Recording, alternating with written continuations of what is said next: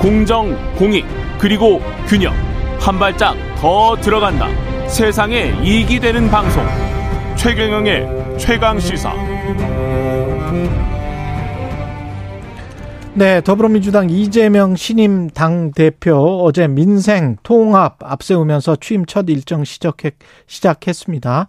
민주당의 산적한 과제들 많은데요. 당 대변인으로 내정된 박성준 민주당 의원 전화 연결돼 있습니다. 안녕하세요. 네, 안녕하세요. 반갑습니다. 예, 당 대변인은 어떻게 맡게 되셨는지 이재명 신임 당 대표가 직접 지명을 한 거죠? 예, 맞습니다. 예.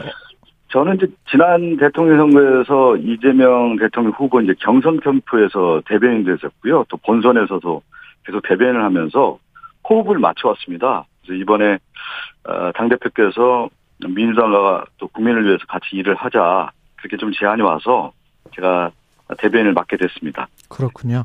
예. 어제 첫 일정이 국립현충원 참배 그리고 가장 중요하게 언론이 보고 있는 거는 문재인 전 대통령 사저 방문인 것 같습니다. 예, 예, 맞습니다. 동행하셨죠? 예, 같이 갔었습니다. 어디 그 양산에 있는 평산마을에 가서 문재인 대통령을 뵀습니다. 예, 어, 분위기하고 나눴던 주요 내용을 좀 말씀해 주십시오. 분위기가 참 좋았고요. 예. 어제 처음 뵙고 문재인 대통령이 이제 선거하느라고 이재명 대, 대표께 고생했다. 음. 그런 말씀을 좀 전했고, 또 이재명 대표께서는 이제 문재인 대통령에게 건강해 보이신다고 그렇게 서로 인사를 나눴는데요.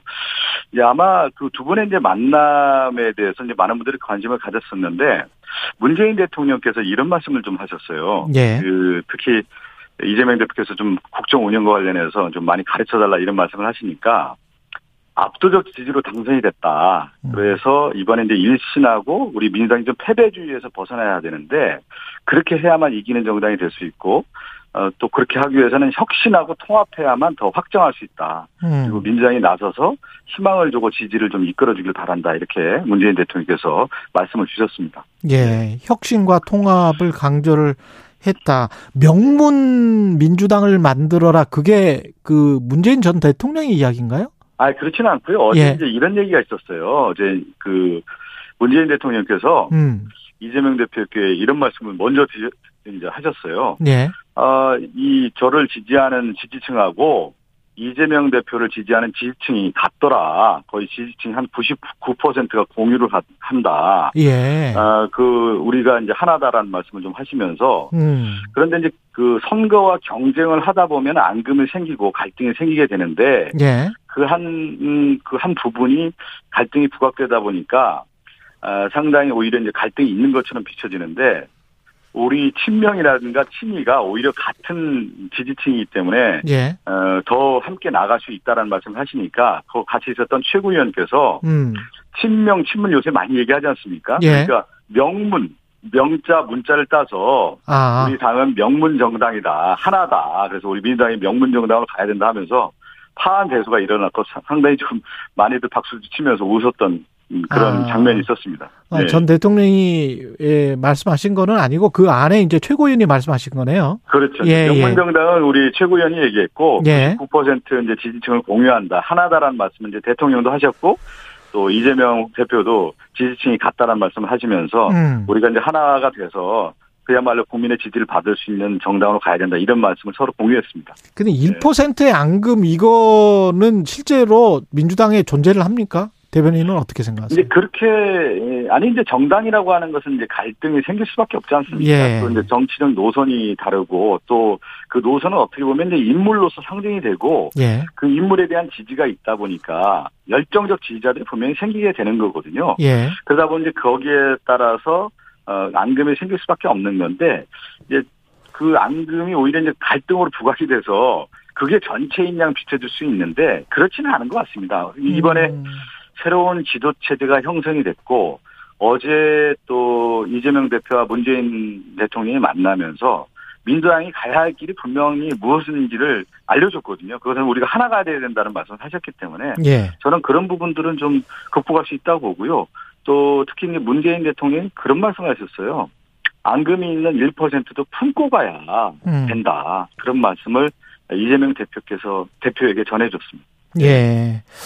그 그래도 갈등 요소가 좀 남아 있는 것 같은 게 박찬대 최고위원이 어제 김현정의 네 뉴스쇼 인터뷰에서 그 당헌 개정을 재추진하겠다. 이게 아마 80조 같은데. 네네. 이거는 80조는 아니고요. 아마 그 14조? 80조, 예, 14조겠죠. 14조 이제 아마 권리당원 전, 권리당원 전원 투표. 전투표 그 부분이 있을 텐데 아직 예. 그뭐 논의된 건 아니고요. 예. 어, 지금 뭐 박찬대 최고위원께서 어떤 의미로 좀 얘기하시는지는 알겠는데 아직까지 뭐 그 지금 새로운 지도 체제가 형성이 되고 논의를 하지는 않았습니다. 그 부분에. 그렇군요. 예. 예. 그건 논의하지 않았다. 앞으로 예. 이제 결국은 혁신과 통합을 잘 이루려면 뭐 정부도 그렇고 당도 그렇고 인선 아니겠습니까? 윤석열 네네 정부도 맞습니다. 인사 네. 때문에 그리고 이제 박지원 전 국정원장도 그 이야기를 하시더라고요. 그 네네. 인선의 통합형 인사가 돼야 되지 않느냐. 그 저는 어, 어, 이재명 당대표께서 예. 어, 그 전에 이제 행정을 하시지 않았습니까? 성남시장이라든가 경기도지사를 하면서, 음. 어, 아마 인선에 있어서의 그, 누구를 위한 인선이 아니라, 아마 시민을 위한 인선을 하지 않았, 하- 했기 때문에 그런 그 시정과 도정에 많은 업적을 만들었다고 봅니다. 음. 이번에 지도체제 구성하는 데 있어서도, 어, 제가 뭐 이렇게 쭉 옆에서 지켜보니까 가장 중요한 것은 실력을 뽑는 것 같아요. 예. 정말 일을 잘할 수 있는 사람이냐. 그러면서 협력을 할 수 있는 사람이냐. 이 두 가지 기준을 보고 있는 것 같습니다. 예. 그러니까, 어, 크게 이 협력, 실력과 협력이라고 하는 차원에서의 두 가지 기준을 볼 때, 세평이라는 게 있거든요. 세평. 어, 의원들, 예. 의원들, 의원들 안에서도 그렇고, 또 정당 안에서 저 사람은, 아, 실력 있고, 또, 그 다른 의원들과도 협력을 잘하는구나. 이런 세평들이 다 나오는 거기 때문에 그 얘기를 당대표께서 충분히 들으시고 아마 수용해서 인선을 할 거라고 봅니다. 예. 대승적으로 가령 뭐 깜짝 인사처럼 경쟁 후보를 뭐 당의 주요 당직에 앉히는 뭐 그런 방안 뭐 인선에 있어서는 이제 예. 당대표 권한이고요. 제가 옆에서 뭐 어, 조언을 할 수 있지만 결정적인 건 아니기 때문에 예. 아마 이- 이재명 당 대표께서 잘 결정하실 겁니다. 예. 대여 관계나 대정부 관계는 어떻게 가져갈지도 궁금한데요. 어, 어, 제 분명히 그런 얘기를 하셨잖아요. 예. 음, 협력할 건 협력하겠다. 일할 건 같이 일을 하고. 그렇지만 정부 여당이 잘못하는 부분에 대해서는 강하게 질타하면서 음. 이것은 어떻게 잘못됐는지 얘기하고 또 진단하고 또 방향까지 제시를 하겠다는 말씀을 하셨기 때문에 예. 두 가지 큰 방향이 같이 갈 수 있다고 봅니다. 저는 음. 하나는 뭐냐면 협력 노선이 있는 거고 그렇지 예. 않을 경우에는 강경 노선도 분명히 있는 것이죠. 예, 예. 협력이나 뭐 이런 부분들은 역시 이제 민생이나 경제 뭐 이런 그렇죠. 쪽을 예. 말씀하시는 거고. 그 다음에 예, 예. 지금 정부 여당이 잘못한 거는 강하게 이제 질책하고 비판하겠다. 예, 예. 그런 부분들은 예를 들면- 어떤 어떤 게 예를 있을까요? 들면 정부 여당이 지금 잘못하는 것 중에 하나가 뭐냐면 어 공정과 상식에 벗어나는 것 중에 하나가 가장 음. 중요한 것이 의회주의에서 입법을 만들어서 정책을 만드는 건데 예. 지금 윤석열 정부의 가장 큰 통, 그, 저, 저, 큰 정치의 특징 중에 하나가 뭐냐면 법치가 아니라 영치로 가고 있잖아요. 영, 그 시행령 정치라고 있단 말이에요. 예. 법치 국가가 아니라 영치 국가로 가는 부분에 대해서는 강하게 지금, 어, 민주주의의 기본 원리를 벗어나는 문제이기 때문에 음. 이, 이 부분에 대해서는 강한 어, 소신을 가지고 얘기를 해야 되는 거고요.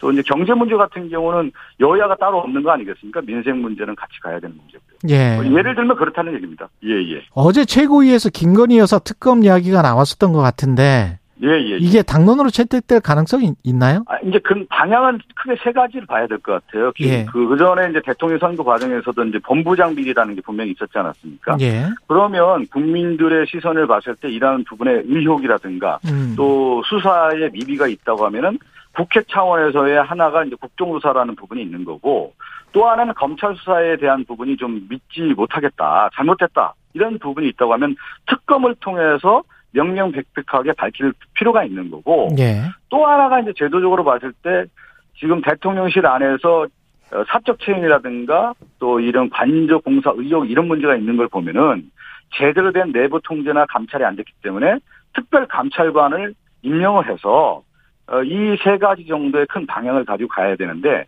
특검 부분 같은 경우는 그 전체적으로 흐름을 볼 때는 중요한 문제에 있어서는 좀 해야 되지 않겠느냐라는 것이 당에 조금 의견이 높은 것 같습니다. 무게중심이 거기 흘리 어, 어, 음. 거기 쪽으로 좀 쏠리고 있는 것 같습니다. 특검은 예, 예. 지금 저 백현동 허위 사실 공표 혐의로 거- 경찰이 이제 검찰로 예, 예, 예. 송치 의견으로 보냈고 그리고 김혜경 씨 법인카드 관련해서도 지금 조사를 받았었잖아요. 경찰 예, 예. 조사를.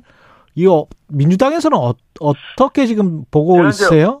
어, 이제, 어, 민당 뭐 전체 의견은 아니고 제가 어제 이제 이 내용에 대해서 이제 관심 있게 봤는데. 예. 이재명, 이 명명이 이런 거잖아요. 백현동 특혜 의혹, 이런 이름으로 막 그 언론에도 나오고. 대선 국민의힘에서 전에도 예. 네, 대선 전에서 선거법 위반 혐의로 이제 고발한 사건인데 이 음. 내용이 허위사실 공포란 말이에요. 음. 그런데 국민의힘이라든가 대선 과정에서 무슨 특혜 의혹처럼 막 얘기를 했단 말이에요.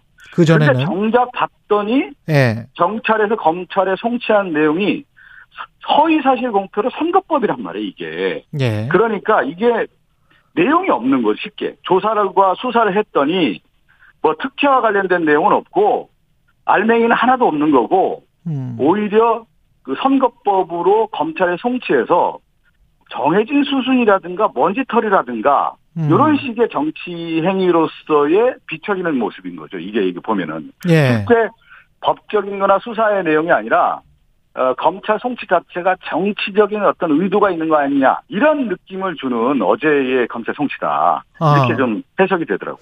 예. 근데 저기 선거법 위반 관련해서는 공소시효가 임박해서 그렇다. 그리고 앞으로 이제 본질적인 지금 말씀하신 특혜곡이나 이런 거는 차차 또 할 것이다. 뭐 이런 또 보도도 있더라고요. 그러니까 예. 좀 앵커님 이게 지난 대선부터 음. 쭉뭐 수사한다 뭐 한다 얼마나 많은 얘기가 나왔습니까? 예. 그런데 정작 중요한 건 하나도 안 나오고 아. 네? 어제 선거법으로 검찰이 송치했다는 것 자체가 알맹이 없다. 행간의 의미를 읽어봤을 때는 음. 어 제대로 된 내용이 없는 거죠. 그렇게 음. 하고 어당 대표가 어제 첫 그 취임한 이후에 일정하는 소화 일정을 하는 기간에 그 검찰 송치를 했다라는 것이 어떤 의미일까? 여러 정치적 해석이 분분하게 나올 수 있다는 의미. 한 30초밖에 안 남았는데 예, 예, 국힘 지금 당 대표가 counterpart가 없는 상황이라 예, 예. 국힘 상황은 어떻게 보십니까? 국민의힘 상황은? 아, 이제 정당 내 이제 국- 국민의힘이 가장 중요한 것은 어 국민을 위한 정책, 국민의 시선에서 정치하는 것이 아니라 예. 그들 안에서의 윤핵관 중심의 정치를 하고 있기 때문에 이런 행태가 나온 거 아니냐라고 하는 내부의 목소리가 있는 거 아니겠습니까? 외부의 음. 시선보다도 예. 그것이 오히려 지금 가장 큰 위기가 아닌가 이런 생각이 좀 듭니다. 예. 박성준 더불어민주당 의원이었습니다. 고맙습니다. 예, 감사합니다. 예, KBS 일라디오 최경련의 최강시사 2부는 여기까지고요. 잠시 후 3부에서는 김호기 교수의 사회학 카페, 예, 인구 문제, 출산율 문제 다루고 대한민국 최초 우주인 이소연 박사도 만납니다.